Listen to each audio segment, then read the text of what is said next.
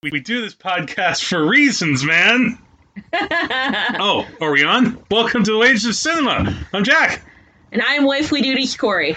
And we had lots of duties this past weekend. That we did. that we did. God, that sounds dirty. What kind of podcast is this? There We're might working be, blue. There might be children listening, or you know, our mothers. oh wait, never mind. Uh, no impressionable children or mothers mm. should listen to this podcast. Yes, and uh, our moms can take it though. Yeah, yeah, they're they're they're pretty nice names. They they have they, they they've used a few words here and there. It's pretty much just your mom listening to this. So let's be real. My mom doesn't listen to the podcast.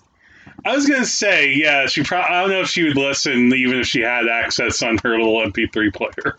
she listened to the one episode where we talked about Now Voyager, but my mom. Oh, that's nice. Doesn't really. Hi, for a minute, Kath, uh, Kathy, if you're listening, or all right. But so, your mom is the OG. we love you, other mother. Uh, all right, but now the movies though we're going to talk about today. Um, this idea came about because, well, for one thing, it's the Halloween season. And we thought, hey, you know, what better thing than giving you one pod- podcast with a whole bunch of movies? You might call it Spooktacular savings! Come in and buy all of our wares for five cents a piece. oh, you're my teeth. I don't know. I was doing a bad like. Yeah, we're doing a bonanza episode because even though I liked more of these movies than I disliked, each movie it's not we're not dealing with Citizen Kane. So like no one of these uh, movies on well, its own could sustain a podcast. Well, I was going to say he, here's the deal though. I knew about what these movies are and for the, if you haven't looked at the title yet and you know who knows out there who might have just decided to start playing our episode without looking at the name of the episode. Um, we're talking about six movies. Well, actually, well, Korey will have a seventh movie, uh, kind of a bonus one. Uh, in the Hulu Into the Dark series from Blumhouse, the the studio that brought you, you know, as the ads say, from the makers of The Purge, Get Out, Paranormal Activity, or they might say The Purge, Paranormal Activity, Happy Death Day. they and don't o- tell you. And only those movies. they don't tell you about like God, like have they? What was like? What was like their worst movie? Fantasy Island. That was a Blumhouse movie, right? Oh! Well, no, you, the Blumhouse's Fantasy Island. Yeah, that was pretty bad. I feel like they probably. Well, no, did they produce Unfriended? Oh, I don't know. It's a good question. Actually, uh, Unfriended uh, is even worse than Fantasy Island. If they were behind in any way, Unfriended, like they deserve the Geneva Conventions. They they deserve some bad hell for that movie. um, no, the, the reason that um, yeah yeah he was a producer. Okay, so Unfriend is definitely their worst. But anyway, um, the Red Letter Media guys, like months back, they actually kind of, like one of the guys on there stumbled across this on Hulu and they decided to just pick three movies. Now they talked about three movies that we did not talk about. If you want, you can go and check out their video, which is you know very entertaining stuff. But um, the the kind of reputation that they gave this is that they are again they're made for they were made for Hulu. Like these weren't independently made projects that somebody had like a passion to tell and then Blumhouse was like, "Oh, hey, we'll, we'll pick up your you know little indie darling and everybody will get to see on Hulu." No, these are kind of like couched away on Hulu. Like I'm not even sure these are like advertised on like their main part of the site. I've I've gotten a recommendation for one of the for two of the movies on the algorithm. So oh, they were recommending two. them to me. Yeah. and the thing is too you could almost say like this is even though these are feature length films and again they're all at least like an hour and 15, hour and 20 minutes each. Sometimes they go a little over an hour and a half, but generally that's their ballpark range. this is like under IMDb, this is categorized as a TV series. And Yeah. each movie is an episode. Now, we should say what the theme is supposed to be, even though none of the Is movies. theme?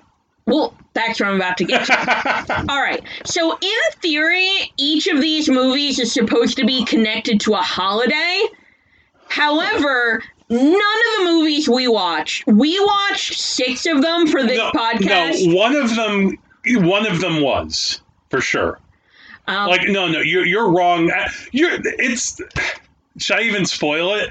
The num the movie that you picked as your number one is absolutely connected to a holiday. the holiday connection is tenuous, though. Okay, We that- did not watch any of the movies that actually really dig into the holiday theme, supposedly. Yeah, no, there. I know there is. Um, there's one, for example, called Pooka, and we'll get into like we actually one of the movies that we watched. Again, we're going to go in order of what we watch them, but just to mention briefly, like the ori- like we watched the sequel. The original Pooka is like a Christmas themed one, and I think maybe one of the other ones is also Christmas themed. A nasty piece of work, which is one of the ones Red Letter Media watched. Yeah, but no, yes. Oh no, no, no, no. You know what? One of the other ones, actually, well, and also the worst one, which we will, will again we'll get to. That also did have a holiday. You just don't remember it. Well, it was briefly, but I would say we watched six. There are 22 total Into the Dark movies. We watched six of them together, plus I watched one on video chat with a friend of mine at the beginning of the COVID quarantine. So I've seen seven of them. Now, what I would say though, to just you know, the the average uh, Philip or Mary Lou on the street, uh, I'm trying to come up with a key, clever, more clever title than just like Joe or Mary or something like that. I can't with Mary Lou and I'm an idiot. Uh, um, if I if they were asking what's into the dark, like in the most general sense, I'd say think take a little Black Mirror and take I guess you could say like adult goosebumps, Yeah. but a lot of times it's dumber and gorier and uh, kind of what you expect from the Blumhouse brand. And again, if you've seen those kind of movies like Happy Death Day, or or even to an extent Get Out, um, or uh, or even uh, Unfriended, it's like a lot of these movies have some type of hook, and I think that's really what all these movies have. They have some type of way to like hook you in with some type of social message, or even like if it's like a ripoff of another movie, like Happy Death Day was. There's some type of concept gimmick. None of the movies are as basic as like a Friday the 13th Mhm. slasher. Yeah, like the common theme to all this is someone had to pitch this either directly to Jason Blum or I'm guessing one of his lackeys, and they had to go like, "Cool, man, go write it." There was a log line attached to each one of these films. Yes, and of course, when he said write it, and the writer responded, "Well, like, how much am I getting paid?" They're like, "Here's a Clark bar, go away." Because that's the other thing; these things are, uh, they're made for like couch change. yes, they are very cheaply made. To it's apparent to me most clearly in with one or two exceptions, the lack of recognizable actors. Mm-hmm. There are exceptions to this, but generally it's not star-studded casts. Yeah. and there's a, almost a complete absence of like expensive effects. Yeah, yeah, yeah, and, and, some sometimes again, sometimes clever filmmakers can get around that or use that even to their advantage. Other times, it's very apparent, and I wish that they had maybe thrown just, you know, throw like five grand into some, you know, makeup. You know, sell your Coupe de Ville or whatever, and get like I don't know if people still drive Coupe de Villes Coupe de Ville? it's a car of some kind. I'm sure like one of the 70 plus age listeners that we don't have will tell us. it is a car. I know. It just popped in my. All right. So all right. So before we get into going into the chronological order of um, of the movies, um, oh, hold on, I, almost accidentally opened up my YouTube. No, go away, YouTube. Do you want me Um, to talk about the one I watched without you? Very yes, quickly? and now my phone is playing. Get away. Um, yeah, I want. Yeah, so the one you watched weeks ago without me because I was, I don't know, doing something, and you have a thing with your friend where you watch uh, movies and TV shows over um, Google Chat because of the times we're in, and we can't be watching things with our friends anymore in person. Yeah. So one of my closest friends, um, I don't see her anymore, Mhm. and I haven't seen her really in months because of COVID. So instead of seeing her every few weeks, what we do instead is we video chat together and we watch things together. And Mhm. Early in quarantine, we chose to watch the Into the Dark movie called Pure. And this was a movie that was actually recommended to me by the Hulu algorithm. Mhm. So the algorithm thought I would like it, and the plot summary was very appealing to me. Hmm. The basic premise of this movie Of- Of involves pure. yeah, of pure involves this girl who gets in touch with her biological father. So she's had no contact with her biological father all her life. She's now a teenager. Her mother has died. Her biological father is an evangelical Christian nutbag who takes her to like a purity ball festival where all the girls listen to these sermons about the importance of maintaining their maidenhoods and all this gross evangelical speak. Was there another guy off in the corner talking about why he would deny them his essence? and so I'm not I'm not going to spoil the movie, but let's just say at some point some of the girls at this purity retreat summon a spirit who Yeah. has no tolerance Well- for patriarchal nonsense. Well, I was going to say, well, in the le- in, I'm looking at le- on Letterboxd at the premise, and it says the terrifying question becomes: What is more dangerous, the demon they've unleashed, or the pressure of their controlling fathers? and so it seems like a movie that is really about dads. Yeah, and it's de- and it's definitely one of those girl power topple the patriarchy type films. And my brief review of this, I don't want to talk about it too much because you haven't seen it, so Yeah, we but- can't have but- a dialogue about it. But I'd love to. I'd love to hear your thoughts. I'd My- love to crawl in your brain and talk about purity. my brief thoughts are I love the premise of this idea. Like I love the concept.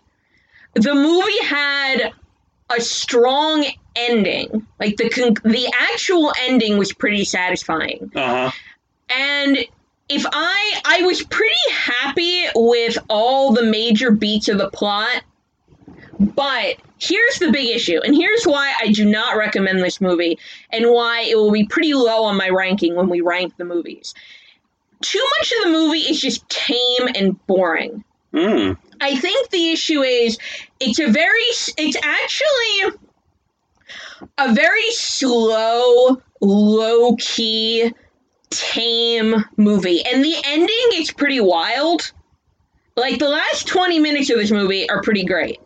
But it's just not worth sitting through um two thirds of it to get there. So my problem with this movie is I actually found it tasteful, which is not what I'm looking for out of this series. And I felt like the movie was actually trying to tell like a real grounded story of teen angst. Hmm. But the problem is it failed in that regard hmm but it was also not like a fun campy horror movie until the end. So my my very short review of this movie is excellent premise. Every major plot point is fine. The ending is excellent. Like the ending is satisfying. But ultimately, I do not recommend this movie because a lot of it's just too low key and boring and dull. And it's very you know, when I said to Ashley and my friend, um, I hope she doesn't mind I've mentioned her by name. Hello. Um, what I said to her, and she agreed, is that the movie played too much like a TV movie for 13 year olds. Ah, and and like a, a TV movie that maybe they could all watch as sleepover. Yeah, like if I, I, I was gonna say maybe if I was thirteen, I would have liked the movie even. I would have liked the movie more, but no, I gonna Maybe blood, maybe you needed better actors. that too. Like, I think there was a certain flatness to a lot of the movie, Okay, yeah, that that I think is usually a problem. Yeah. And one the lead actress in the movie was actually is on the show NOS4A2, a show I also abandoned after three episodes. Not because of her though. And I guess she was okay, but it just there wasn't enough there there for me. Um, I didn't find the interpersonal dynamics between the girls at the camp that interesting. Hmm. Um, my problem was the movie. It's just it's not enough of anything until the end. It's not deep. It's not like deep and rich and dramatically satisfying enough to because you know I can watch a movie that has a kind of like sober, muted tone to it Yeah. if it actually delivers the goods dramatically. This did not. So I didn't find the relationships between the various girls at the camp that interesting. So it didn't really deliver the goods dramatically, and it didn't deliver as a campy horror film Mhm. either. So it's not awful, but I would give it kind of a gentle thumbs down. Uh, Yeah, it's not like Okay. it's not terrible. You're not going to be angry that you watched it, okay. but it's not great. That's actually for the, again this series. That's that's fair. I mean, again, the, the series doesn't have like. I'll just say right now, we don't have a Get Out in this group. We don't even have like an Invisible Man, unfortunately. Mm. Uh, but we are going to talk about some movies that we did enjoy for various reasons, and eventually for some very like uh, uh, guilty pleasure reasons. like you better like guilty and like so guilty you better watch that person or they might get Jeffrey Epstein. what? I don't even understand that. I don't know. He just seems like a he was like a very guilty guy. I don't actually I don't even think the suicide part of that works. Wait, I don't understand anything you're saying at all. You understand the guilty pleasure idea? All right, never mind. I'm sorry. All right, I was trying to make a, a clever joke. Pull me off the stage. Boo me at the Apollo. It's I over. can never boo you. All right. So we're now going to talk about the movies we watched together, which are all the other ones. Yeah. So we start, we're going to go again in the order we watched them, because I think that would be best. And then at the end, we'll give our brief ranking of of them Yeah. all. And I think we'll, as we go along, you'll get a sense of, you know, where obviously for a couple of them especially, you'll get a sense of that. But um, the first movie we watched was called School Spirit. The And- algorithm also recommended this one to me. The two movies recommended me recommended to me by the algorithm were School Spirit and Pure. Interesting. I wonder why those two. Maybe because like they were aiming for like adolescent audiences. Maybe. I mean, those were two of the movies that appealed to me both both in terms of the synopsis. I think at some point I did when I logged onto Hulu. I think I saw something about Pooka. I think that was the one that they were maybe aiming to make their like flagship character for this series. I guess. It's Um, interesting because while I do watch a fair number of horror movies, I don't watch a lot of them on Hulu. So No, yeah, well, it's it's some, I don't know. They they kind of get some, but not others. You know, because it's hard to compete in some ways with Netflix and uh, Amazon Prime. Amazon Prime is that's where you go for the horror. Oh yeah, yeah. In fact, that's probably like I might we you know I might even do a whole episode this year just about like about my year of Amazon Prime because that I think was what kind of replaced um movie going for me this year Yeah. because I, you know, the theater going experience kind of became in shambles. But Prime, I think, filled a much needed, you know, hole in my life in a lot of ways. Right, so But anyway, School Spirit, people a little bit about School Spirit. So, school spirit concern is based in the most boilerplate way to describe it, and the movie does this too. It's the Breakfast Club, but with a uh, a mascot that comes to life and starts killing its people, yeah. or or may, or is it? dot dot dot. now the reason this appealed to me is I I mourn the demise of the slasher film. In all the horror like subgenres, the slasher is my favorite type. Um, if you ask me, I horror films are one of my favorite genres, if not my favorite genre of film. If you ask me like what's your favorite subgenre, I just love slashers, and I'm sure you've noticed they don't really make slashers anymore. They're kind of out of fashion. Well, it's. I think the problem is though, uh, they were really at their height when you had filmmakers who were dealing with the idea of now we're in the suburbs.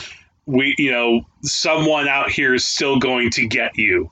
You know, that was really the running theme. I mean, you had exceptions, obviously, like you know, like Candyman, of course, is one such thing, or um, or you know sometimes you'd get like a slasher maybe is in a more of a rural setting but that was more the idea. It was feeding you know even something like poltergeist which isn't technically a slasher that kind of falls under that too is which is suburban angst manifesting into guys going to kill you you know better watch out or maybe monster will kill you or you know whatever um, but now though i think maybe the suburbs aren't as scary as they used to be Well, I or maybe also, now people are moving back in the cities i don't well, know I also think that there was probably a glut in the market where That there too. were so many slasher films for so long that people just got tired of them. I mean, I understand it. Although, we're at the well it's also it became you got meta with it and then the meta became meta. It's like you had scream and then you've had all the sequels to scream then you had scary movie and all the sequels to that. It's like you have to keep reinventing the wheel over and over again. And how many times are they going to remake halloween or yeah. you know Friday the Thirteenth or all these other movies, or even or even like My Bloody Valentine Yeah. or something. And I understand how can you make a slasher in a world where Cabin in the Woods exists? yes, I yeah. get it. It, it kind of, that movie kind of put that kind of it put a the end to like the definitive end to it. It's it kind of. It, that was like the Irish wake of slasher movies. but eh, but School Spirit though is kind of fun though. Like again, it's Breakfast Club. You got five kids who are in Saturday detention. The vice principal, who in this case uh, played by a very funny character actor, Hugo Armstrong. He's been in a few things. He was in that Roman J. Israel Esquire movie I don't remember him and at all. Lucky. He probably I don't think he had a very big role in it. Um, or he maybe he did. Uh, actually, he was like sixth or seventh build. So um, he he's like a drunk who initially gives all the students like the assignment like they have to scrape all of the gum from the bottom of the de- their desks but then like he's just sitting there at his desk you can see him like twitching and then he's like i have to go catch up on some emails and, and one of the other students tells the other one, "Yeah, you know, he, he's going there to drink. He's an alcoholic." And then they show him doing that, which lets him get away from the plot for a while. And like the Breakfast Club, it's down to even the same types and tropes. You have angry douchebag like Judd Nelson. You have the shy kind of nerdy guy. You have um, you know, bad girl, good girl. Uh, they're they kind of a jock in there too, right? yeah. Yeah. So you only have all five of those types, and then there's but now there's also this sort of myth around the school mascot, you know, school spirit, and did someone get killed? Oh, and there's uh, well, there's also the popular girl. Well, I don't know if I mentioned that too, and so there are, but you get time with the students and there's also like two actors here who are especially good. One is Corey Fogelmanis. He's the he's the kind of nice guy who seems very you know very nice and Mm. sweet. You know, spoiler: always watch out for the nice guys. and um, and Annie Q, uh, who was in Alex Strangelove. I'm sorry, I'm not saying that as a question. I think that was like a movie made for Netflix, um, and a few other things. Uh, she's Erica, who's kind of like the one who seems a little mysterious. Like, why are you here today? She's the final girl. Yeah, She's the lead. She's the final girl. yeah, she she's the final girl. Um, and so this movie, um, again, it, it, it's fun as in a slasher kind of way. I mean, it, again, the thing that helps rise it above it is those three actors are really giving extraordinary perf- level performances.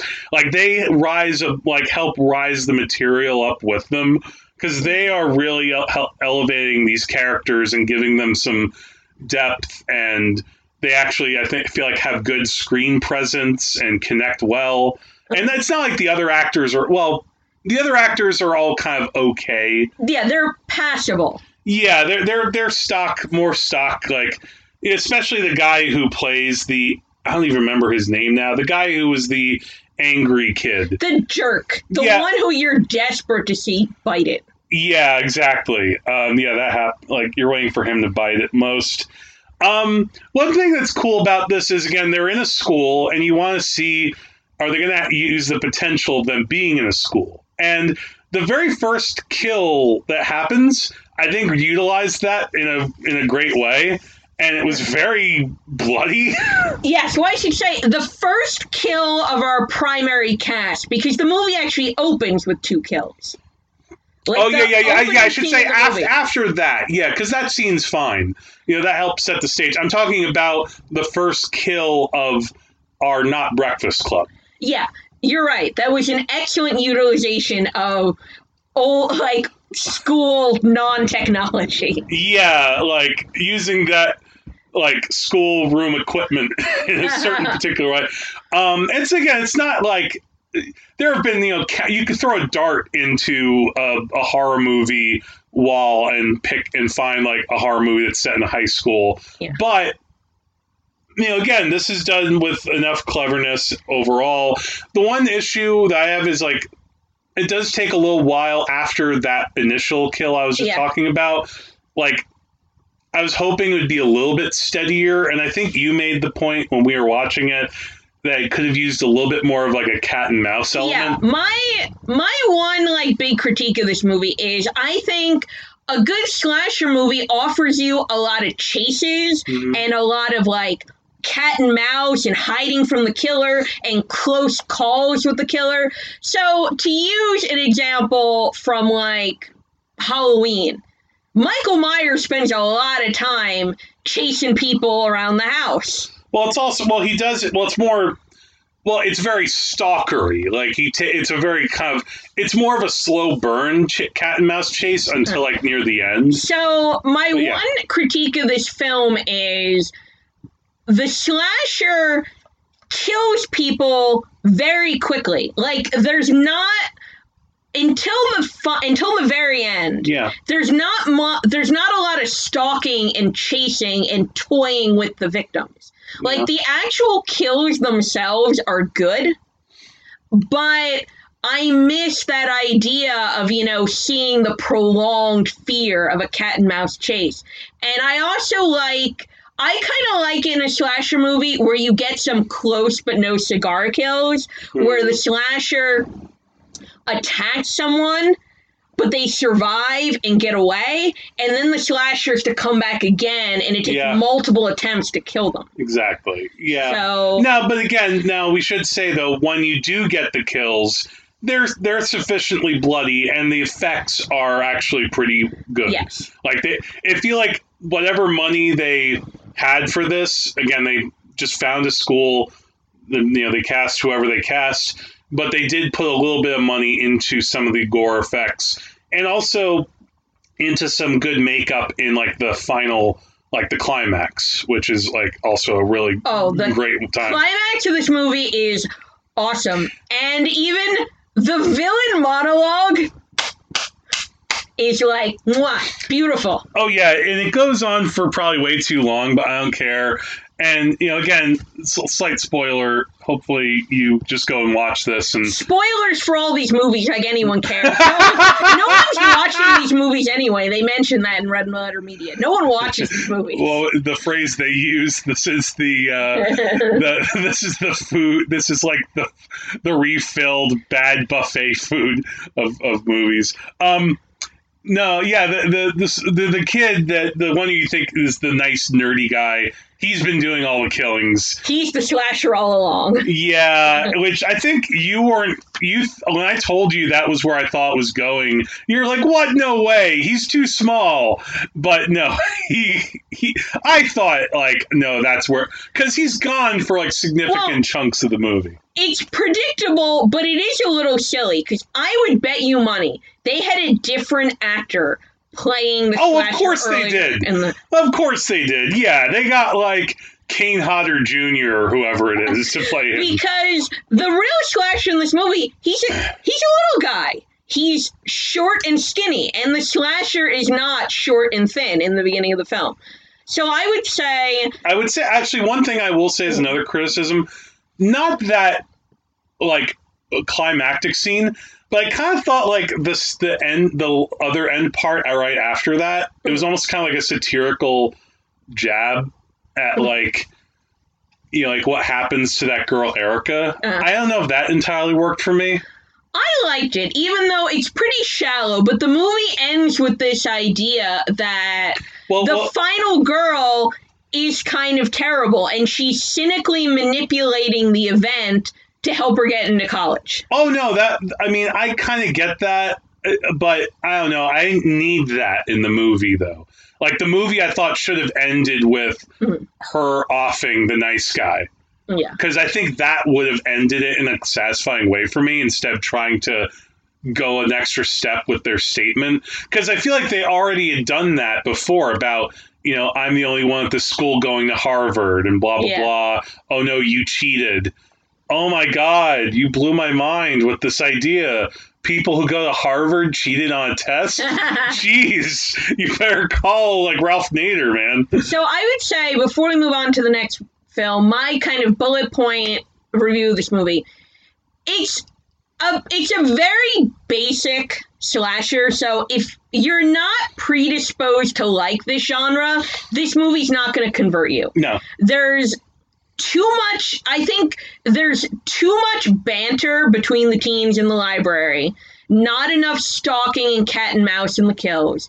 That being said, on the whole, I like this movie. If you're predisposed to like um, brain dead horror movies like I am, this will satisfy you. I give it a thumbs up. Hmm. I would give it a solid, no. probably like three out of five stars. Yeah, I, I mildly recommend it. Again, if you're in the mood for, you know, something dumb and gory, like this is pretty good dumb. It's not like blowing your mind or anything, but it, again, the performances are really from from a few of those actors is good, especially again that the vice principal and that guy Corey Fogelmanis. I hope he can get some good roles, you know, after this too. All right, let's move on to our next film. Yeah. Uh, oh, by the way, one last thing: the, the message of that movie. Watch out for nice guys in trouble. Yeah, the next movie, oh, which was the one that you like said that you you the thing was you, part of to your interest in this you told me was um this article from uh, Vulture which ranked the all the movies. Vulture ranked all the Into the Dark movies, and this was the movie they had ranked at number one, and they said this is a great film. And when I googled this film, They use the word great. yes, they literally used the word great. Um, and also, Did they did they also like Antichrist? this I think is the highest ranked Into the Dark movie on Letterboxd. If you Google this movie, virtually everyone argues this is by far the best one. And you know me, I'm not a knee jerk contrarian. I'm not Armond White. I don't hot take for the sake of it. But it boggles my mind that this movie has good reviews. Because the next movie we're going to talk about, I thought was awful and was by far the worst of all the movies Yeah, this one was pretty bad. This is an example of when a movie is trying to portray a, you know, a very heated, very controversial, um, and yet potentially, you know, quite captivating for for horror movie kind of topic.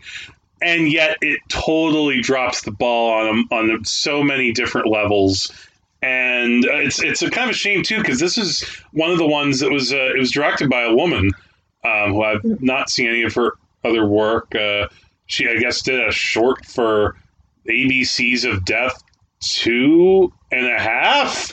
What? Well, the movie is Um, called Culture Shock, and the holiday tie-in is Independence Day. Yes. Uh, so what we're following is the story of this uh, uh, woman named uh, Marisol, who is uh, very pregnant and with a shame baby, and she wants to immigrate from Mexico to America, and of Yeah. course do it the way of you know going into you know back of a truck with a bunch of other desperate hopefuls and try to get over the border and you know in the cover of night. And the and th- but then she and other the other ones uh, get caught and uh they suddenly wake up in a candy coated nightmare. And Yeah. that's for the audience too.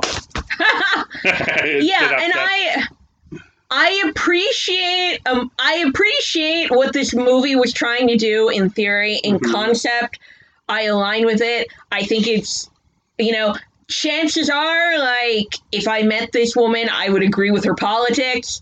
But well i don't know I, I don't really know much about the oh you mean the director yeah, oh okay i thought that the character and because I'm all about deconstruction of the American dream movies. That's another kind of personal Mhm. thing for me. But this movie is just terrible. It's terrible in different ways. well, well, well. Part of the thing too is you would think, okay, so this is a the Blumhouse production dealing with the illegal immigration issue. Okay, Inter- you know that is certainly something that is already a horror movie that we've seen unraveling for the past few years, yeah. and you know what we've seen with ICE and you know literal children in cages. Yeah. I mean, that has been something that, you know, tur- I mean, 2018 was a horror movie on the news, literally, and no one could do anything to stop it.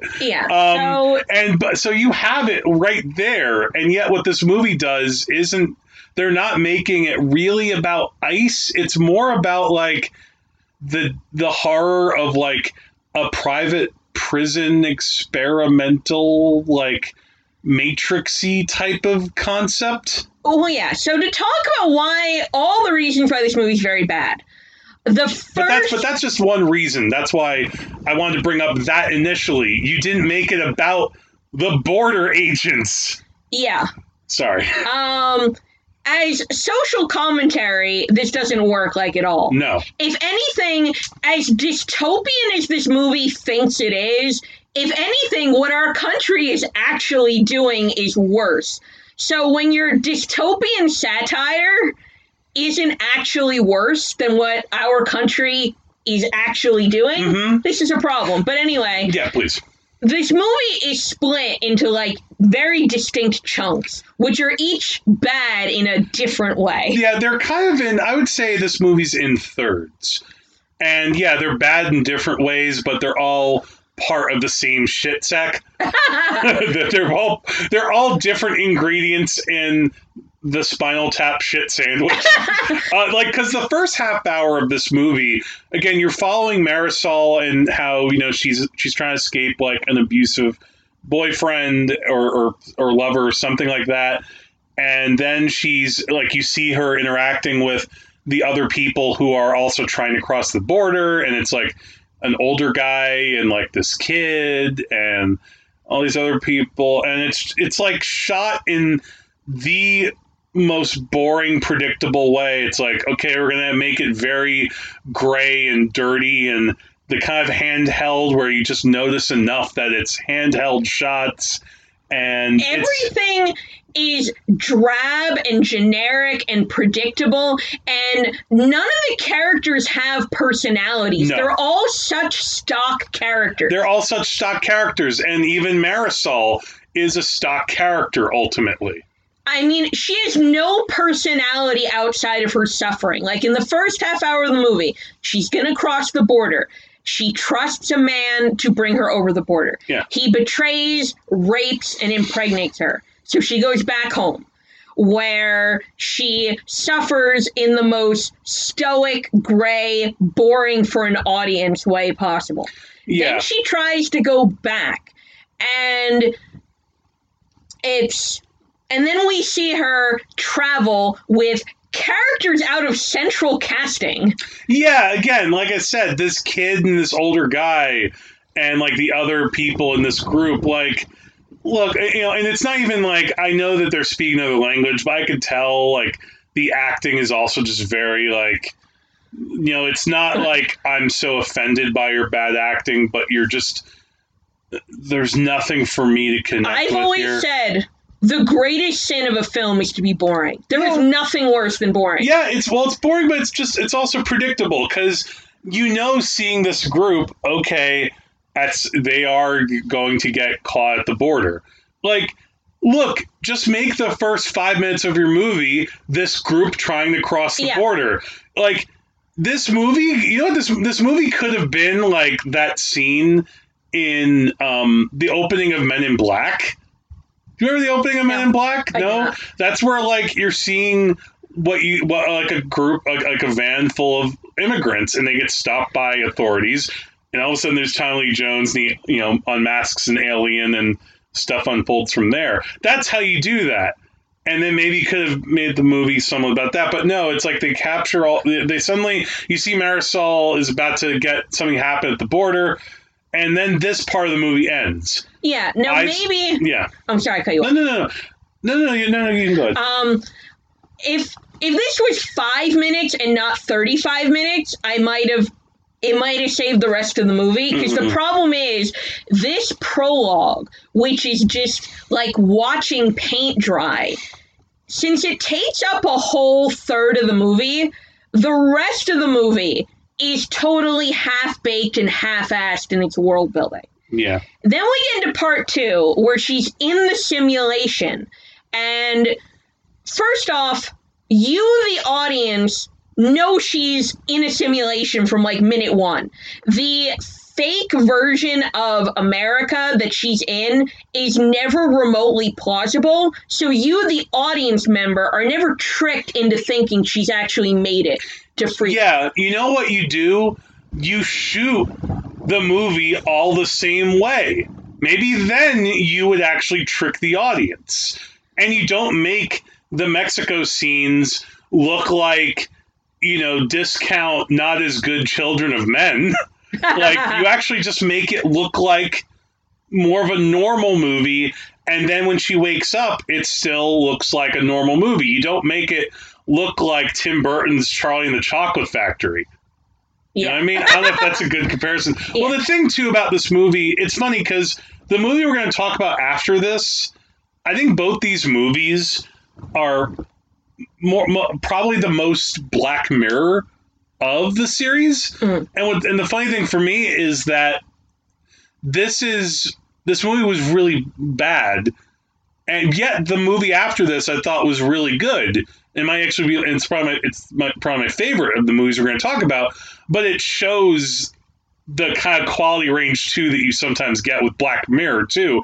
This is like trying to make some type of statement as well about not not even about immigration so much, but like the dang- also the terror of this technology because what happens is you find like very pretty quickly Marisol, but also all the other immigrants are in this makeshift rink-a-dink matrix type of scenario of situation where they're all under sedation and hooked up to these nasty like metal glasses and these tubes that are feeding into this one simulacra where they're all looking at the same you know demented vision of of Independence Day that's repeating Yeah. day after day, and yet it's so stupid because why not give them each their own Yeah. simulacra like give their own simulation instead right away marisol sees the other people from his group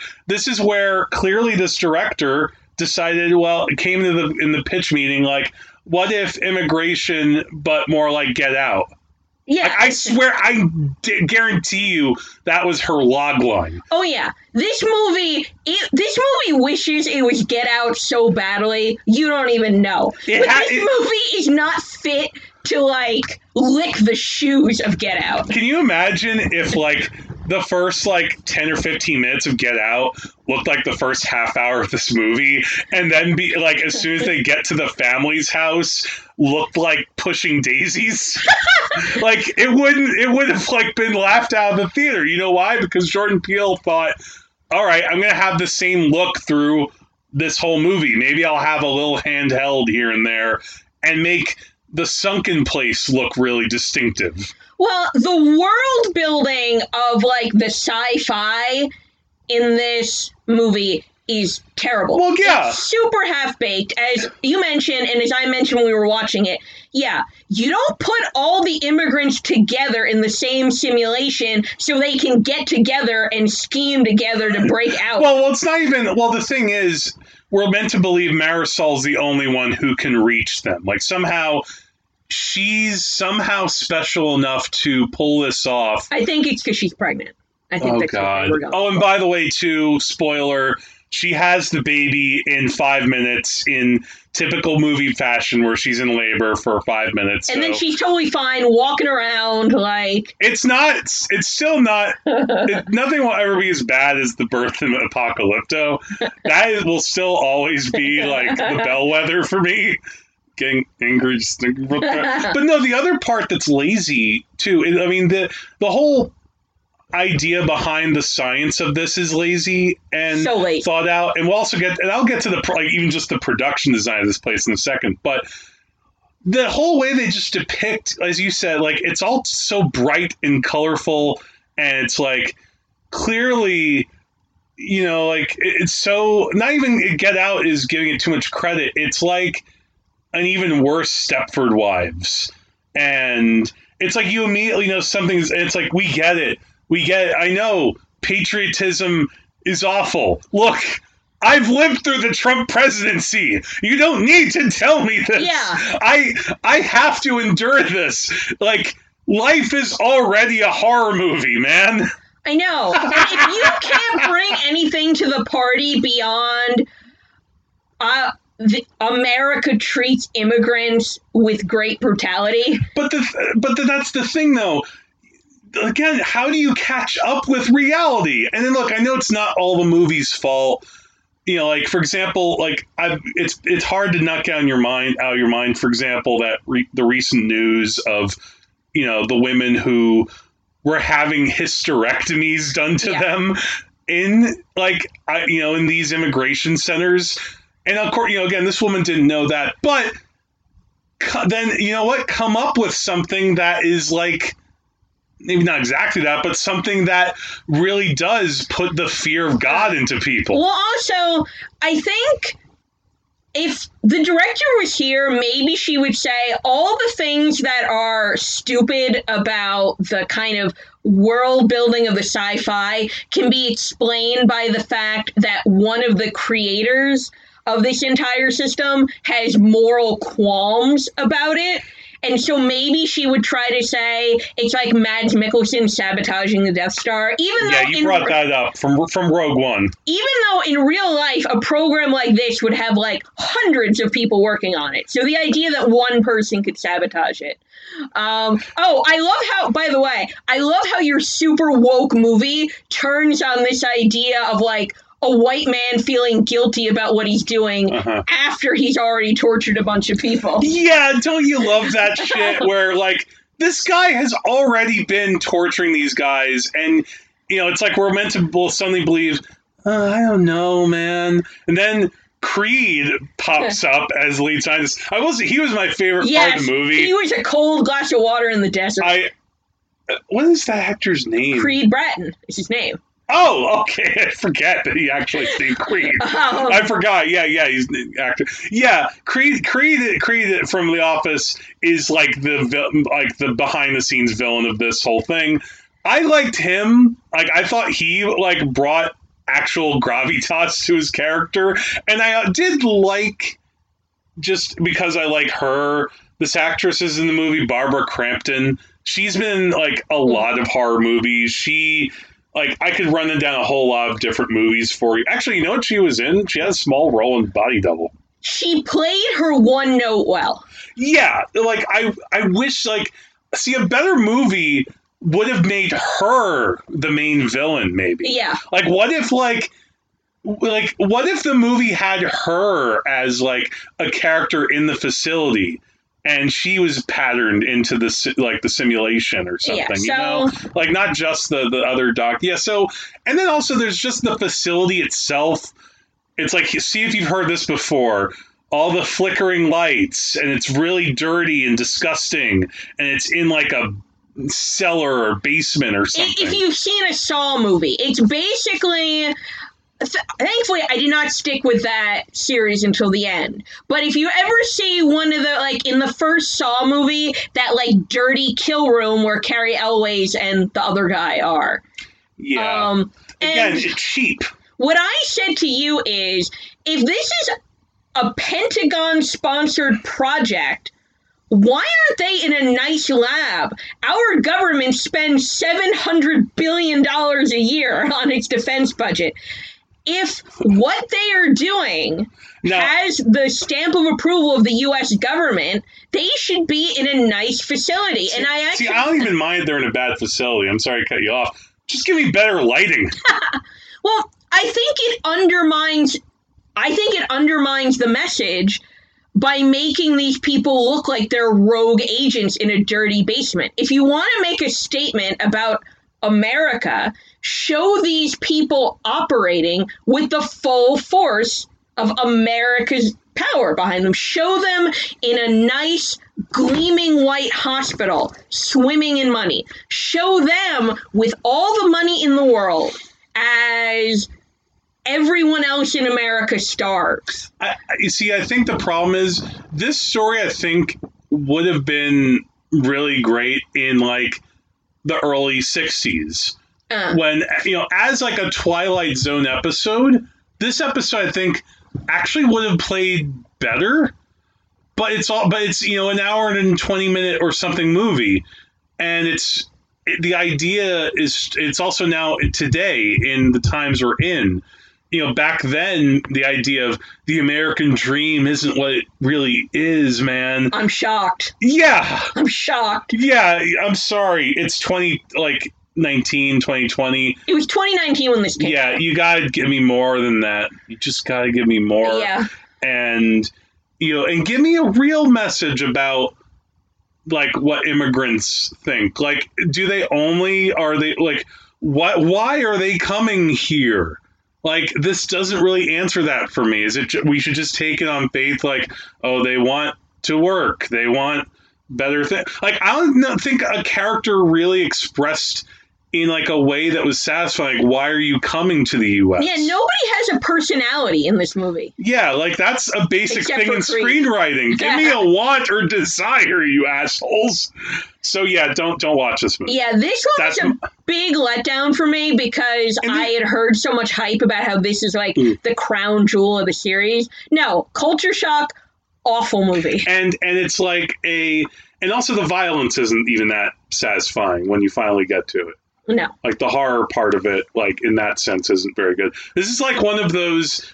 This is like when I've seen certain. I've a couple of times now because I've watched the Academy Award nominated short films for the past several years. Uh, This is like seeing one of those really lame shorts expanded and mutated into a bad Black Mirror episode.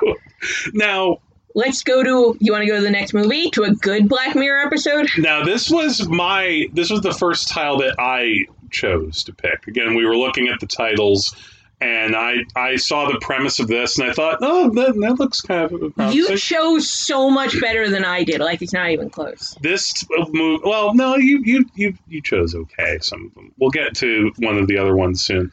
Um, this is called All That We Destroy.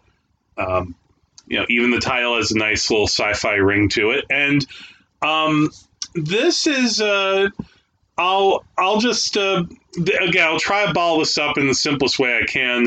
It's uh, you know a kind of story of mother knows best for her kid, and her kid happens to be a killer who she's trying to help protect by making clone after clone of the woman that she killed so that he can presumably get his you know kill thing out of his system by reliving the kill that he did to her over and over.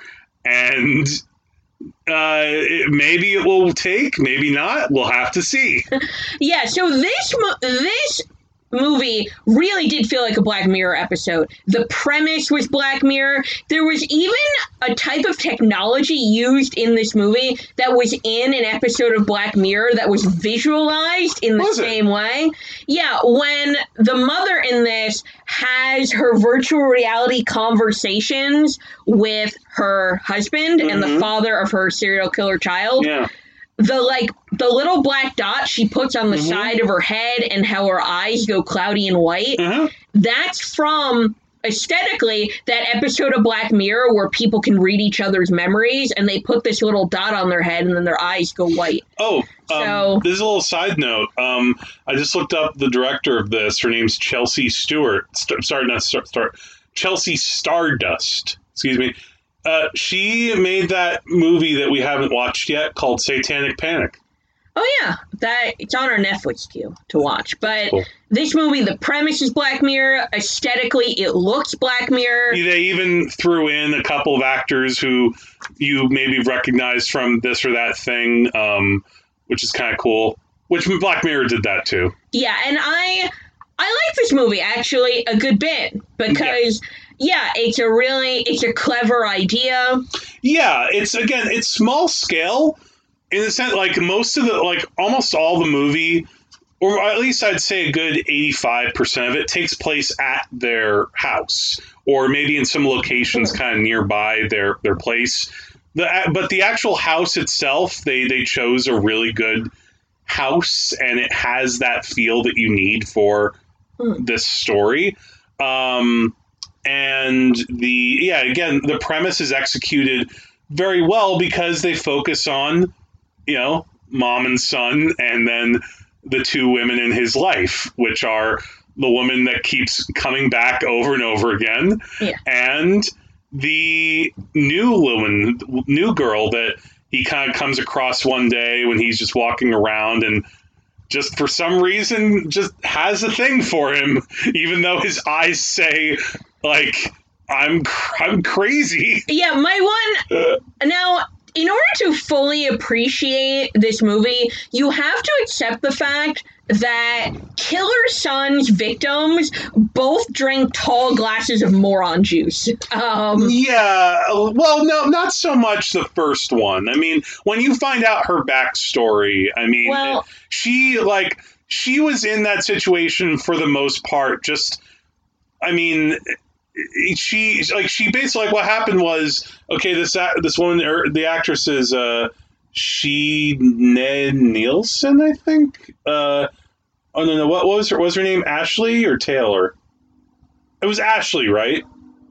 Uh yes. oh sorry I was mistaking that sorry. No, A- actually, Ashley's played by Aurora Perrineau, and I wonder if she's related to Harold Perrineau. That'd be interesting. that would be interesting. Yeah, if his daughter. Um, she like what happens is she like gets kicked out of like a tr- like a truck. She's with a guy, and she gets kicked out in the middle of what seems like nowhere, and yet, um, you know, our plucky hero, uh, excuse me, killer, uh, Spencer, it's played by Israel Broussard.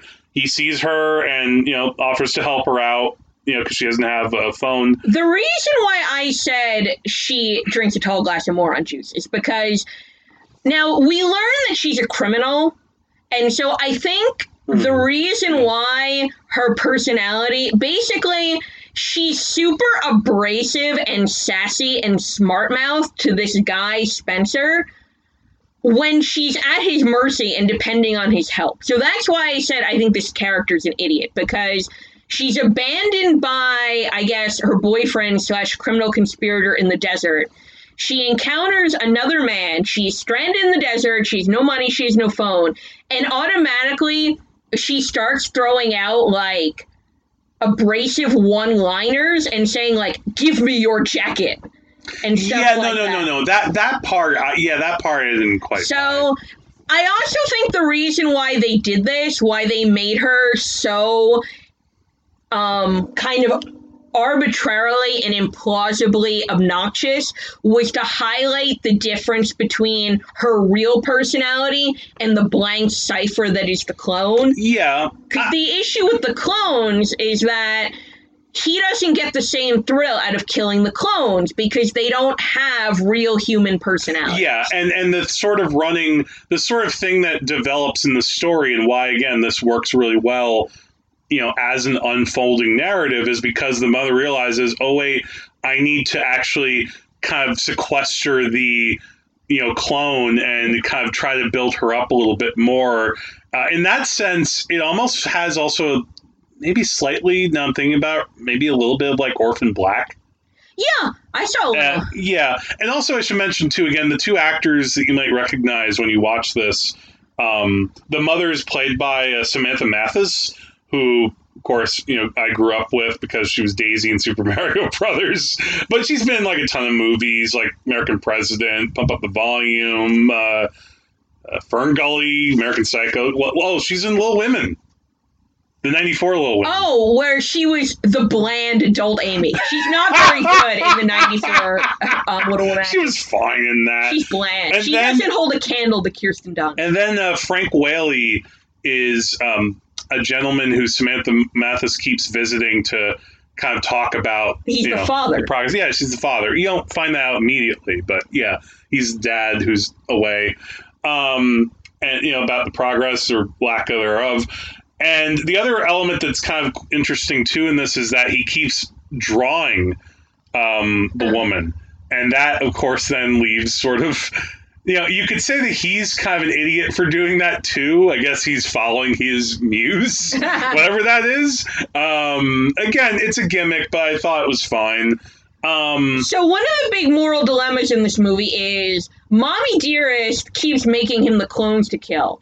But then he falls for, and by falls for, I mean like urge to kill rising, yeah, his a neighbor girl Yeah. who's now her character is also like a bit hard to swallow because she comes on so strong. yeah, she like doesn't seem to notice like the look in his eyes, which says, um, "I'm going to do things to you." Like, you know what this guy is? This guy is like a better acting version of Edward of um, Twilight. You thought uh, there's only one Edward Korey. I'm sorry. No, you don't see a little bit of that.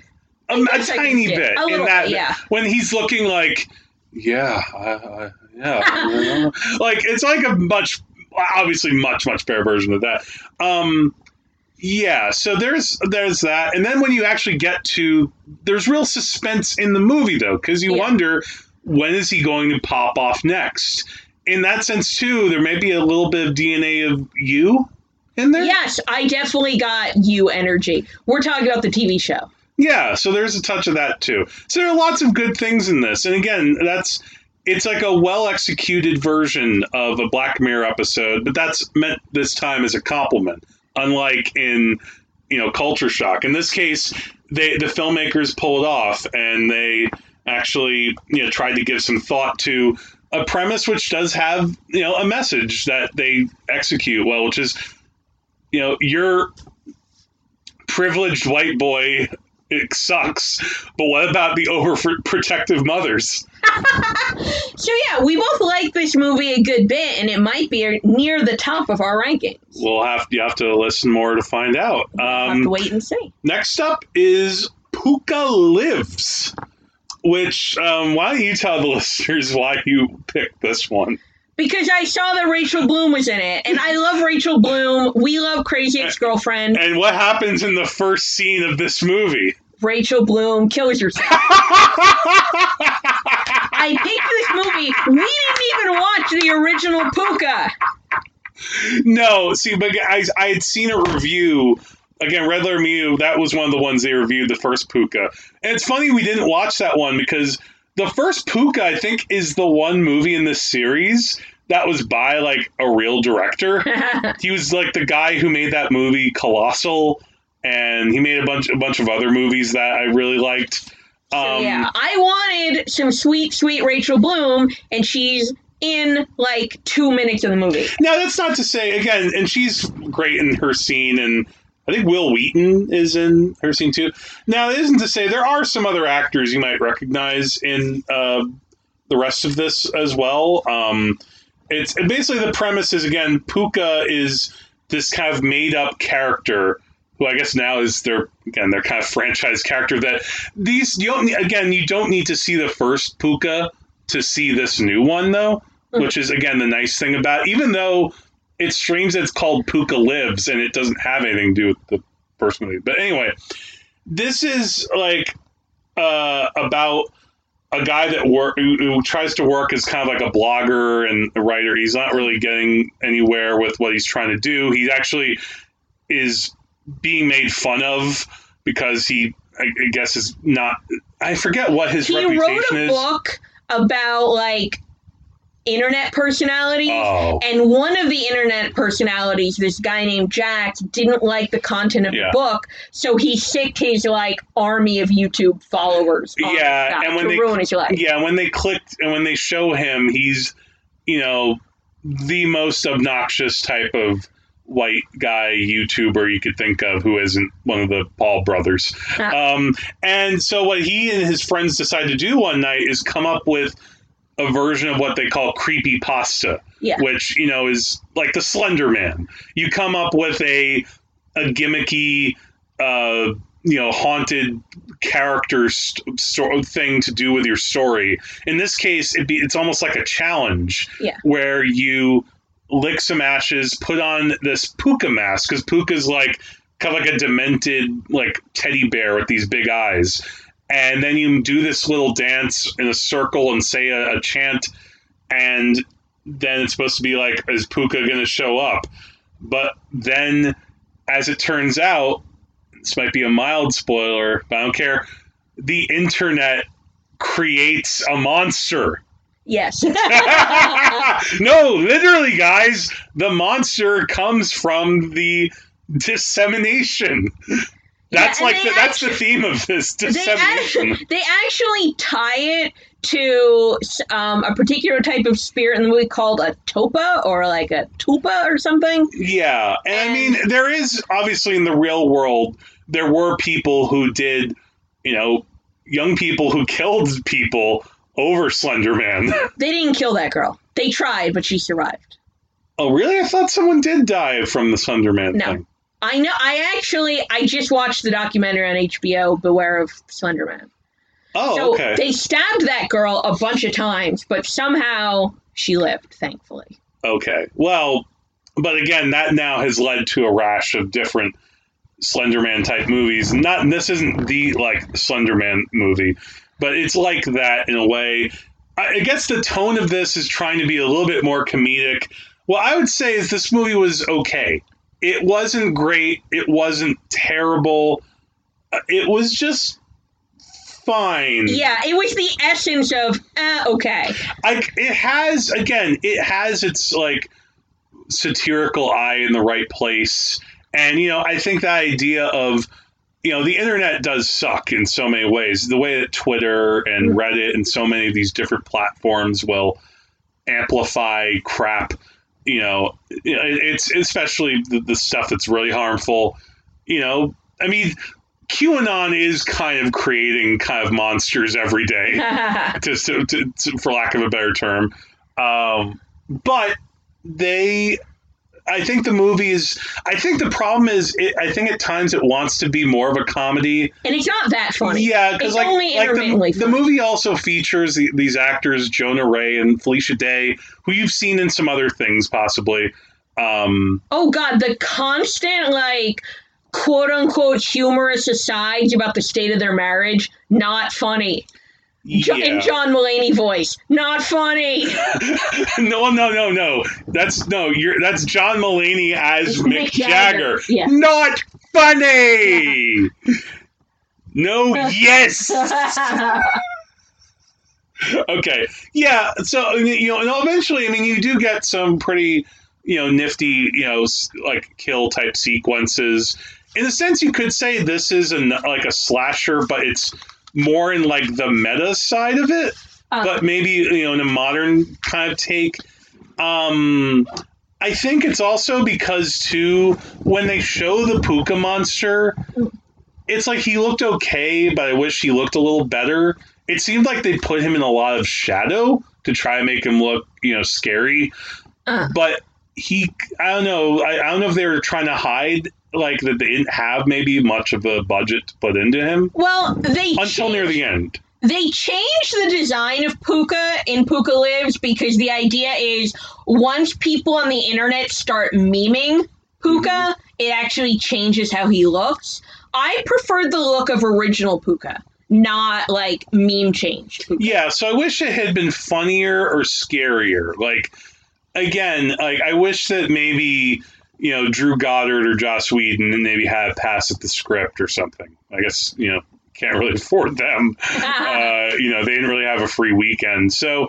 Again, th- this is fine. Again, if you saw the first Pooka, you could watch this. Even if you didn't, you know, I wouldn't. I wouldn't necessarily rush to watch it unless if you're really intent on digging into the into the dark series and just like the idea behind it enough. Like the lead actor i thought actually was okay too. Like he wasn't i thought he brought enough presence and likability. Like he wasn't you know someone who i thought was that much of a douche. Like he does some bad like kind of crappy things to his like would-be girlfriend. Yeah, but no, I think we are supposed to have sympathy for him. This is the eh, okayest movie ever. like again, I wish that maybe uh, you know, as with all things, could have used a lot, a lot more Rachel Bloom. I was promised Rachel Bloom. That's why I watched the movie. Well, you know, you should look at the cast list. If she's not number one, maybe that's a clue. I know. I should have. Ex- I should have expected it. Honestly, they yeah they should have given her like a subplot or something where they show like her because she's the one again who creates yeah she's the creator of Pooka. You would think that that maybe it would be you know hopefully maybe someday they go back to that and maybe can bring her back in, but maybe there's not much else they can do with her. Yeah. I don't know. Um, all right, so that's enough on Pooka. Now we get to a movie that reminded me of a song by this band 311, which again is yeah very 90s, and you had no idea who 311 was. I had heard the name. I just didn't recognize Did the you? song. Well, be honest, you thought it was a shoe brand. No, it sounds like a, a it's, it sounds like a brand that you would find at the van store. I knew they were a band. Is, is Tony Hawk wearing the 311s this week? I don't know. I just when you played me their two like supposed big hits, they didn't sound familiar to me. But I heard the name. They they they have the kind of songs that they both feature record scratches, and they're very white guys doing these songs. But I enjoyed them. But one of their songs is called "Down." And so when I saw the title, I was like, "Think a lot of things goes up, oh, the oh, down, down." All right. So this one, um, I, you know, well, I don't know if you should talk about this first or if I should. Um, All right. Well, just going to show that that vulture list is trash, and I should not have paid any attention to it. This movie down was the absolute last movie on that vulture list. They said it was the worst movie out of all of them.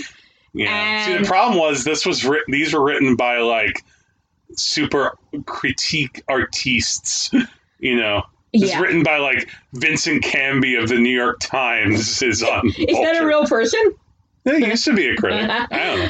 So He was kind of a snooty guy. I remember. the premise of the movie down is pretty simple. It's Friday the 13th, February 13th. And two characters get in an elevator. They're leaving. It's a Friday night. It's a holiday weekend. You got Valentine's Day on Saturday and you got President's Day on Monday. So when these people are leaving, hmm um, the building we're told is going to be empty until Tuesday morning. And the elevator gets stuck. And Wah, wah, wah. a variety of dramatic things ensue.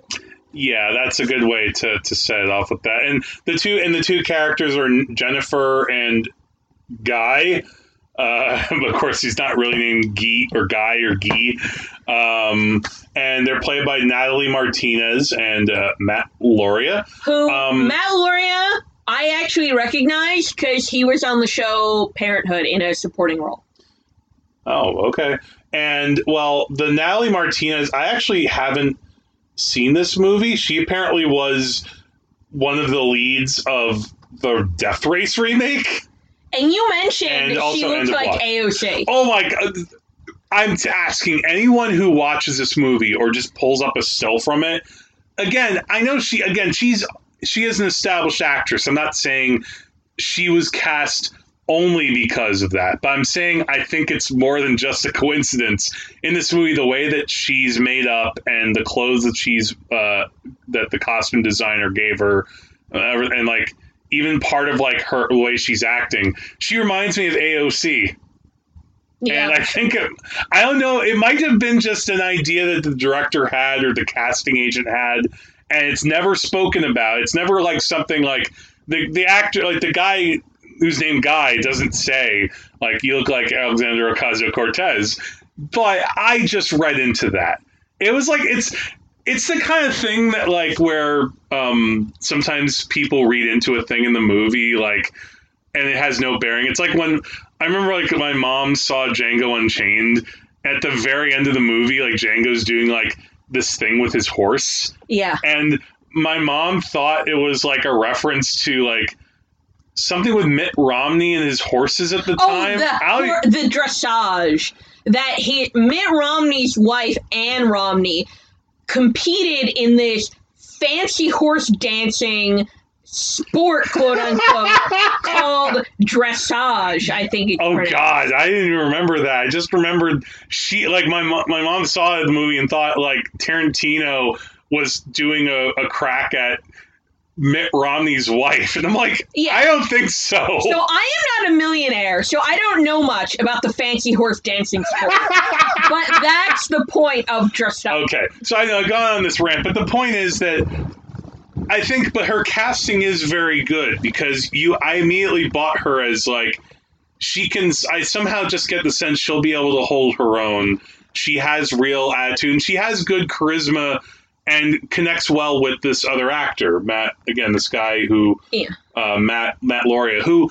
At first, I wasn't that impressed with him. I thought like, oh, this is another like, you know, hunky like hunk of meat kind of actor. But eventually, as the story unfolds and you find out more about him, I actually thought like, okay, no, this guy is actually bringing it. Yeah. Sometimes he brings a little too much of it for me, but so yeah, so it's it like I, f- I think I know why you might have liked this the most. This feels the most uh, like a lifetime movie. This was tailor made for me. This movie was designed to cater to my interests, my wants and needs in a film. I love I love movies about stalkers. It's a thing of mine. I don't know why, but I'm absolutely obsessed with movies about Are stalkers. you, are you still waiting for Stalked by My Podiatrist? there is literally nothing more than I that I like. Stalk- Stalked by My Tax Accountant? Actually, that happens in real life. I am a sucker for literally all you have to do is put stalking in a movie, and like I automatically like it. Stalked by my celery. Get it? now, Uh, come on, that was, that was a good one. in the beginning of this movie, I knew like a basic synopsis of the plot. Um, because I had read this review of it, like this kind of like paragraph long review on Vulture. And I knew that relatively early on in the movie, these characters were going to fuck in the elevator. And I was wondering, even before we sat down to watch the movie, how are they going to make this seem plausible that these strangers have sex in the elevator? They almost got there for me. They didn't quite get there, but I pre- it's like I appreciate the effort. But I do think they got there like 90%. And I Yeah. do think the characters actually had good chemistry during their banter part. Well, I don't know. Well, it's not so much like they had some good banter. I don't think I bought the the last hump that they need to get to yeah. and how they try to explain it. Like I bought, I can understand how he was trying to sell Mm. his like, you know, trying to kind of lay out that he was attracted enough to her to go into that like sexy time mode. I didn't Mm. quite buy that she would make the jump. Like again, we're supposed to believe that she is trying to make a flight to get back to another city To get to- back with her ex to try to appeal back to her ex fiance. And I would think that somebody in that frame of mind, you know, they might flirt with another guy, but going all the way to like a home run, you know, like maybe like just like they, but the problem is visually. I get, you know, the problem is in this kind of movie, you, I guess you have to go there. Like, in to me, I guess in my head, I'm like, wouldn't just be like a hand job or something like that. Or they wouldn't just make out a little bit, but no, they go full down to Bone Town in that elevator. Yeah, And I, then- mean, I will say that was at least. I'm glad at least I saw something like that, unlike the other like lifetime piece of shit we saw um, over the summer. That Fatal Affair movie. Yeah, where the character doesn't even cheat. Yeah, note to Netflix. All your quote unquote exploitation movies suck because they're made for 10 year olds. Yeah. Now, I should let's say though. Now again, after, right after that happens, that's also when it like the guy can't guy literally again can't help himself but reveal everything about what he's really been doing. Yeah, and it And- turns out that he's been obsessed with her from afar. He's been stalking her. He's really a security guard named John in the building.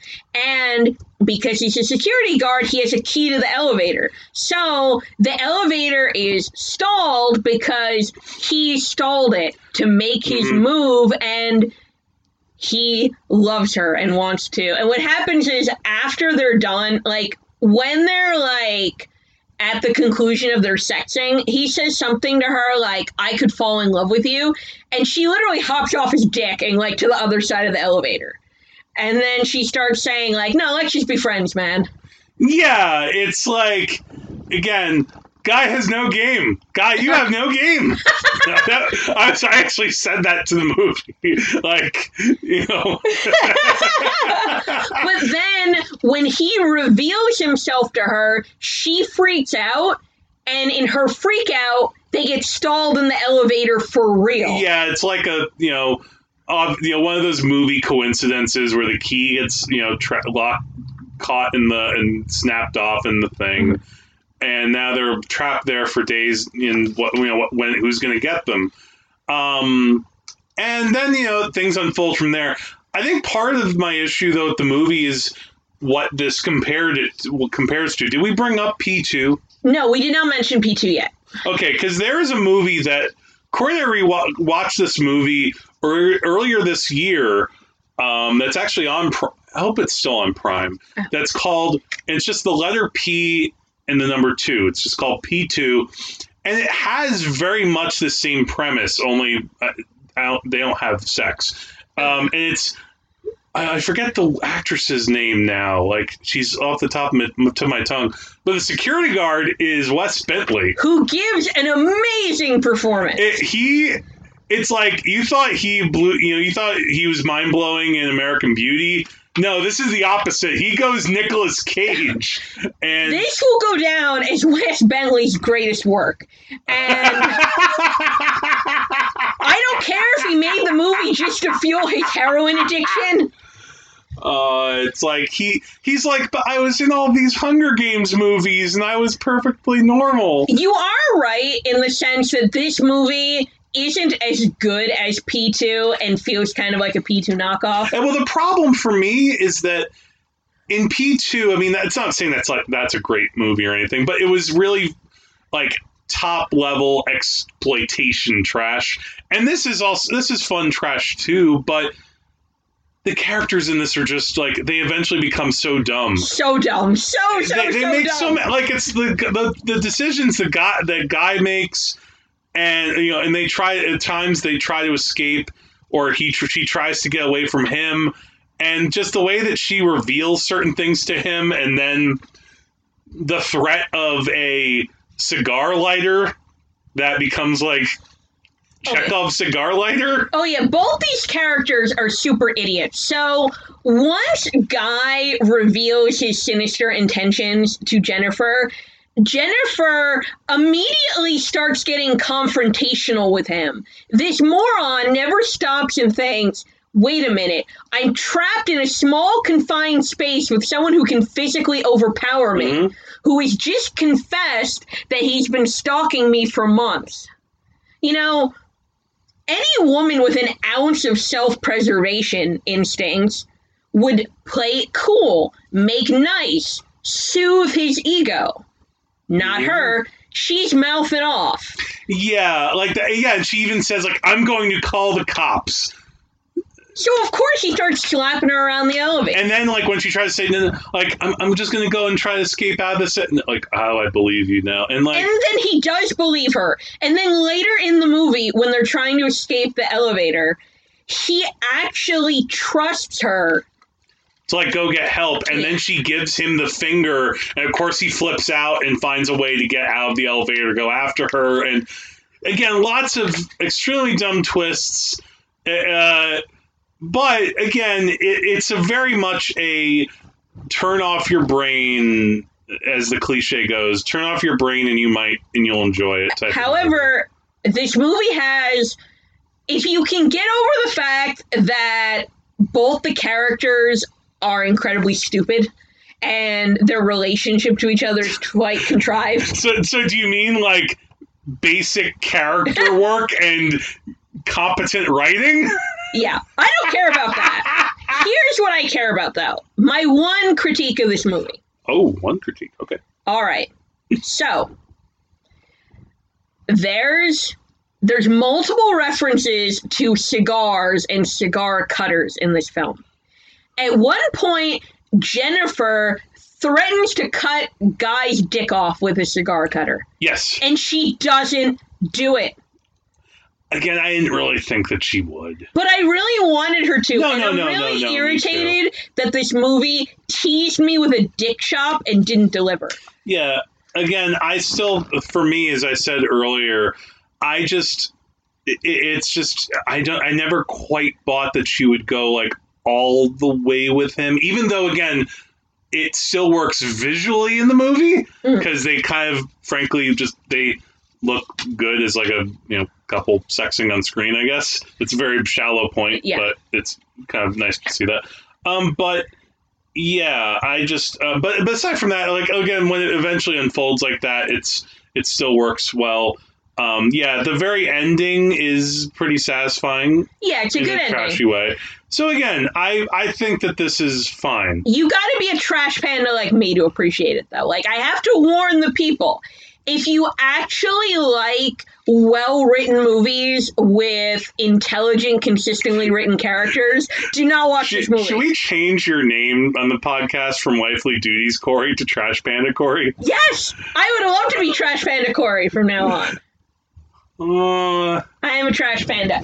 I feel bad. But Bad. You you like good stuff. if you're like me and you really like sleazy exploitation movies with dumb characters abusing each other stupidly, uh, which is a thing that I really enjoy in my cinema, then you will like this. Korey, I'm not going to be ignored. However, I want that dick shot. She should have done. She should have cut that dick off, held it in her hand, and done like a football touchdown dance with it. If she had done that, this would be a five star movie. Um, so, so if it had like a moment out of like Black Dynamite. yes, this movie needed some Black Dynamite All energy. right. Although you are correct, P two is a superior execution of a similar concept. Uh, now, I actually do think P two is a great American cinema. um, well, we do have a scene where Wes Bentley was uh, dancing with a giant bear to Elvis's Blue Christmas. And oh, by the way, that's that was another thing. P two used its holiday a little bit better too. Yes, and you know how I mentioned how School Spirit didn't have enough like chase and cat and mouse. P two is tons of cat and mouse. Thinking back, it's like, what goddamn holiday was in School Spirit? I can't think of it. It's like the opening of school is treated as a holiday.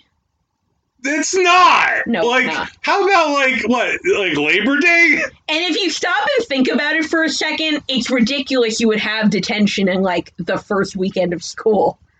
Yeah, that's a weird thing too. Like, yeah, what do you get into in the first week of school? That's just like, like no, just no, don't do that. Like, how about like make it Columbus Day? Make like the good version of the Sopranos episode. okay, so now we're gonna move on to our final movie. This was another one that I chose um, because I not I saw the premise, but I also saw the lead actor, uh, uh, and I thought, or the lead star in this, and I thought, okay, she's a reason I want to watch this. Especially, it's a movie called Good Boy, and um, Good Boy, as you can imagine, is about a very good boy. Well, not really. Um, Oh, Judy- I think Ruben is a good boy. Okay, well, Judy, good. Ruben, Ruben does some, you know, Ruben does some good things and some questionable things. Um, although, you know, maybe Ruben is neutral, but we'll see. Um, Judy Greer is the star of this, and Judy Greer, you've seen her in dozens of things. Always, she's kind of like the ultimate, always a bridesmaid, never a bride. Yeah. like, because she's in so many movies. You know, she was in Jawbreaker. Yes, I do. Jawbreaker, What Women Want. I'm just looking at some of the titles here The Village, The Descendants, She was also in Arrested Development. Jurassic World, the Planet of the Apes movies, adaptation. But yeah, she had a major role in Jawbreaker, I forgot. a movie that. very close to my heart, even though it's not close to yours. Yeah. Oh, God. And she's in Pottersville. Oh yeah.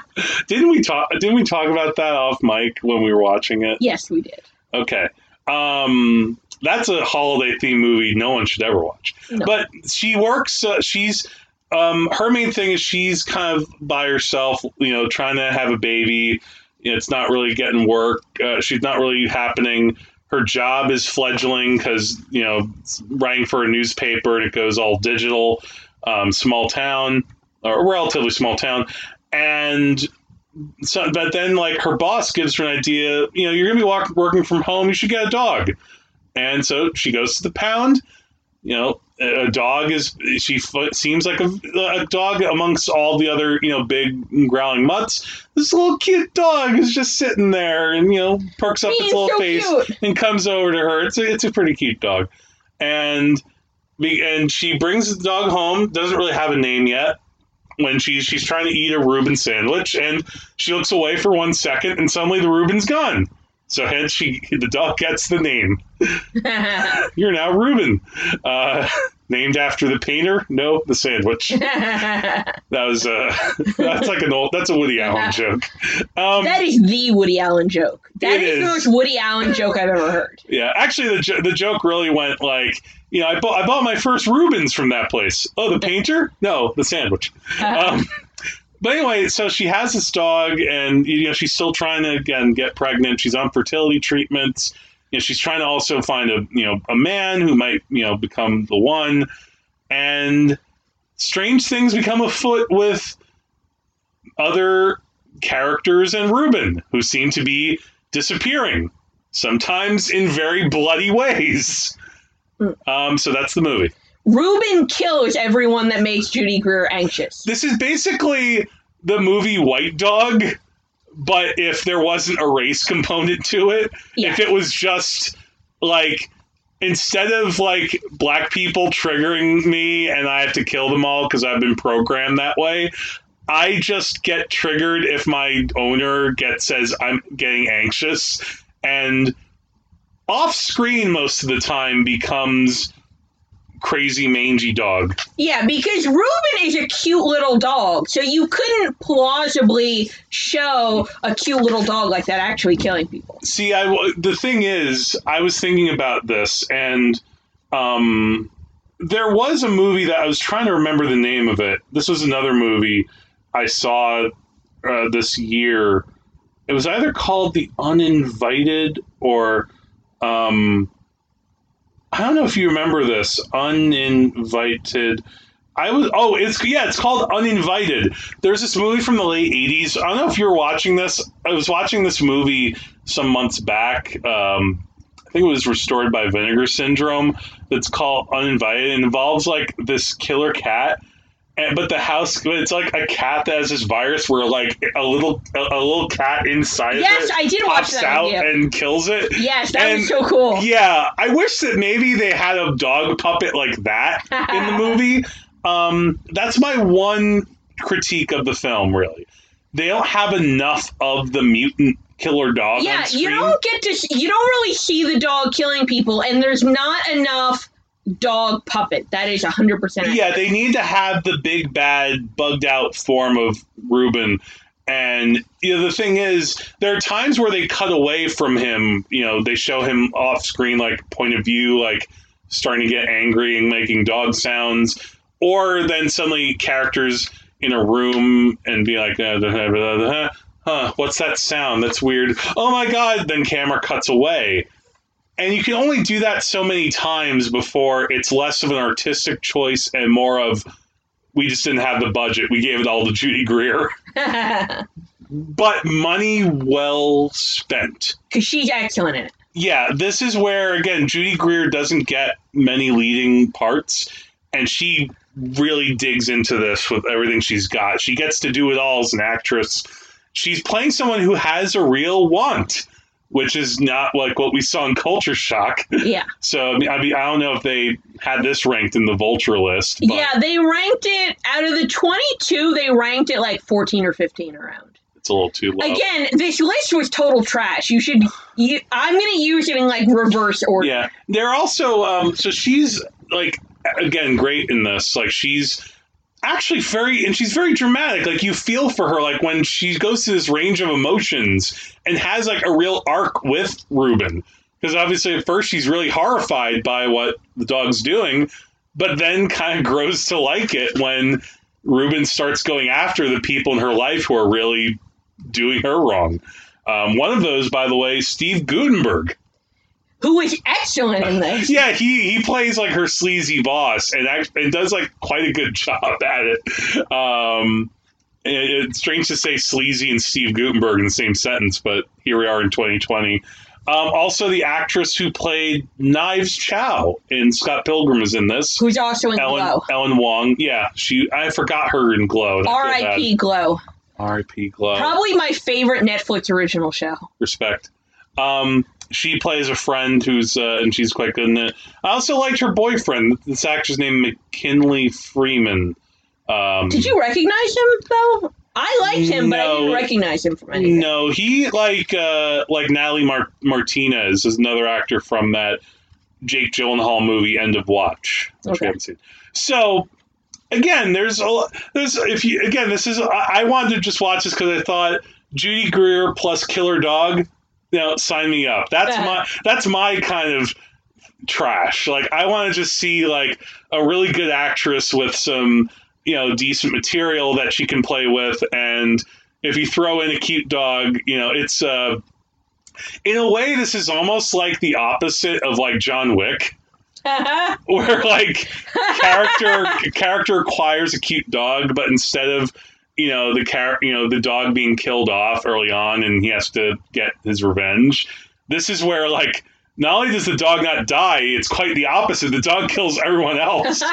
And now the character's like what do i do with this? Um Yeah, so I actually thought this was a better kind of horror comedy than Pooka Lives because I thought this was actually funnier when it was trying to be funny. yeah And it had a cl- it had a clever script it gave its actors good material to play off of each other and Judy Greer's angst about like loneliness and desperation of a kid played a lot better than the marital angst in Pooka Lives. and also then when she is on these fertility drugs the doctor tells her you know you're going to have personality swings and mood swings and she can play into that too in the movie. So i i was a i was a, a fan of this movie for sure. Um, again not you know not flawless. Again i wish that this is one of those times where i wish jason blum had like looked at you know a cut of the movie and said okay let's go back and add a few more scenes of you know killer dog action. Like Yeah. i wish that because that i think has happened occasionally in horror movies where sometimes they'll see something and say like let's put in a little bit more gore like i think that happened with halloween 2 Uh. the, the one from the the 80s Yeah. i mean um you know because you can't go wrong with but i mean like a model like not cgi like if you had like a really gnarly like killer dog puppet Yes. you know That was the That's perfect my- comparison to that movie we watched yeah earlier. And I also wish the movie had ended with Judy Greer not getting caught and her and Ruben just riding off into the sunset ready to kill more people. Yeah, it has that. It has a slightly predictable ending where, once again, dog's back at the dog pound. New owner comes around. You know, new owner comes in and is told like, "Oh yeah, the person who had the dog before went to jail." Which I said actually was a nice payoff because when Judy Greer goes to the pound to pick up Ruben, she's told the prior owner is in prison. And as the member of the audience, you kind of blow that off until the end of the movie. And you're like, oh, wait a minute. See, if I were Judy Greer, I would have been smart and just sicked her on mailmen. Actually, no, that's not fair. Mailmen are heroes. they are, especially now. Exactly. Heroes. Yeah, so that's not fair. No, no, go go no, go after the State Department or you know, or the you know Pompeo people or whatever. Um, all right, so we've spent a lot of time, probably more than anyone else I could think of in podcasting, talking about a, a section of these movies. I'm going to watch more of these. Probably by myself because I think you're ready to pack it in. Well, I, I don't know. I mean, if I if you tell me something that is really like mind blowingly good, like as good as uh, you know, as good as the clone one, uh, then you know maybe I'll check it out. Again, what I would say about these movies is that again, if you are you know somehow again right now in the COVID times, it's hard to have a viewing party with a lot of people. Somehow you could organize it over your Zoom or hang online hangout or whatever. But when the time is safe and you can have friends together, you know, if you can, if you think uh, you looking over these and think two or three of them look like fun, pop them on. Yeah. As long as it's not culture shock. Do that that will that will bring down the party bigger than a Led Zeppelin. The reviews are a lie. Uh huh. So we were going to rank the movies that we watched. Yeah. Your ranking will have six movies. My ranking will have seven because I will include Pure. Yeah. So should we go from bottom to top? Yeah, so it's still from bottom to top. And we apologize in advance that our lists are too similar, but we just can't help it. We just have similar tastes. for them again i i'm more are you i'm more of a dignified person i'm the one who studied antonioni in college Yeah. I, i'm holding up my pinky like this I read your paper on Antonioni in college. Yeah, I- you know, it's funny. I make a joke. I did really write a fucking paper on Antonio. And I read it. okay, uh, from the bottom to the top. So number one, number six is Culture Shock. For me, my number Yeah. seven, Culture Shock. This movie oh, sucks. Oh, so we're going one after another. Yeah. Okay. Number five is Pooka Lives. For me, my number six, Pure. Oh, really? Second to worst, huh? Yeah, Pure. Well, because again, there's n- it's just a lot of it's just really boring. Okay. Number four, School Spirit. My number five is Pooka Lives, and for me, five, six, and seven are the movies that are kind of like meh that I probably wouldn't recommend you rush to see. Mm-hmm. Um, I said number five is, is my is Pooka Yeah. too. Okay. Number three is Down. My number four is School Spirit, and do, should I just do my number three? So we're like, Even, yeah. yeah, okay. My number three is All That We Destroy. Wow, number three. Okay. Uh, number two is Good Boy. My number two is Good Boy. Good. Okay. Number two, and my number one is All That We Destroy. My number one is Down. Mm, poke. Poke. So yeah, poke. um, just because I so yeah, my list from worst to best, just so we're clear: Culture Shock, Pure, Pooka Lives, School Spirit, um, All That We Destroy, Good Boy, and Down. It was really hard for me to choose between the ranking of number Mhm. two and number three. Good Boy and All That We Destroy were very close together. Yeah, and again, it, it's not like we're saying like these are you know anything spectacular. Again, you're not getting you know, uh, uh, you know the, the cream of the crop uh, five star restaurant or even you know like you know this might this I would say the best of these is like going to Outback, and the worst of these is you know like biting into that bad strawberry that you got from Shoprite, which has happened. Um, but again, it, it's the Halloween season. If you want, if you're on, on Hulu and you know you think that like something like the Nightingale is too heavy for you, It's funny. I have had the Nightingale on our queue for months. I know, no, I have too. But I'm just never in the I mood to watch know. it. Never. Well, again, I, you know, you you you, I, I just see the news and it's like, oh, maybe in 2021, maybe when we have some brighter days ahead, God willing. Um, so if anybody out there has by chance seen um, any of these movies somehow, probably not. Probably not, unless if you're a big Judy Greer, Samantha Mathis fan, um, or not, or Natalie Martinez fan.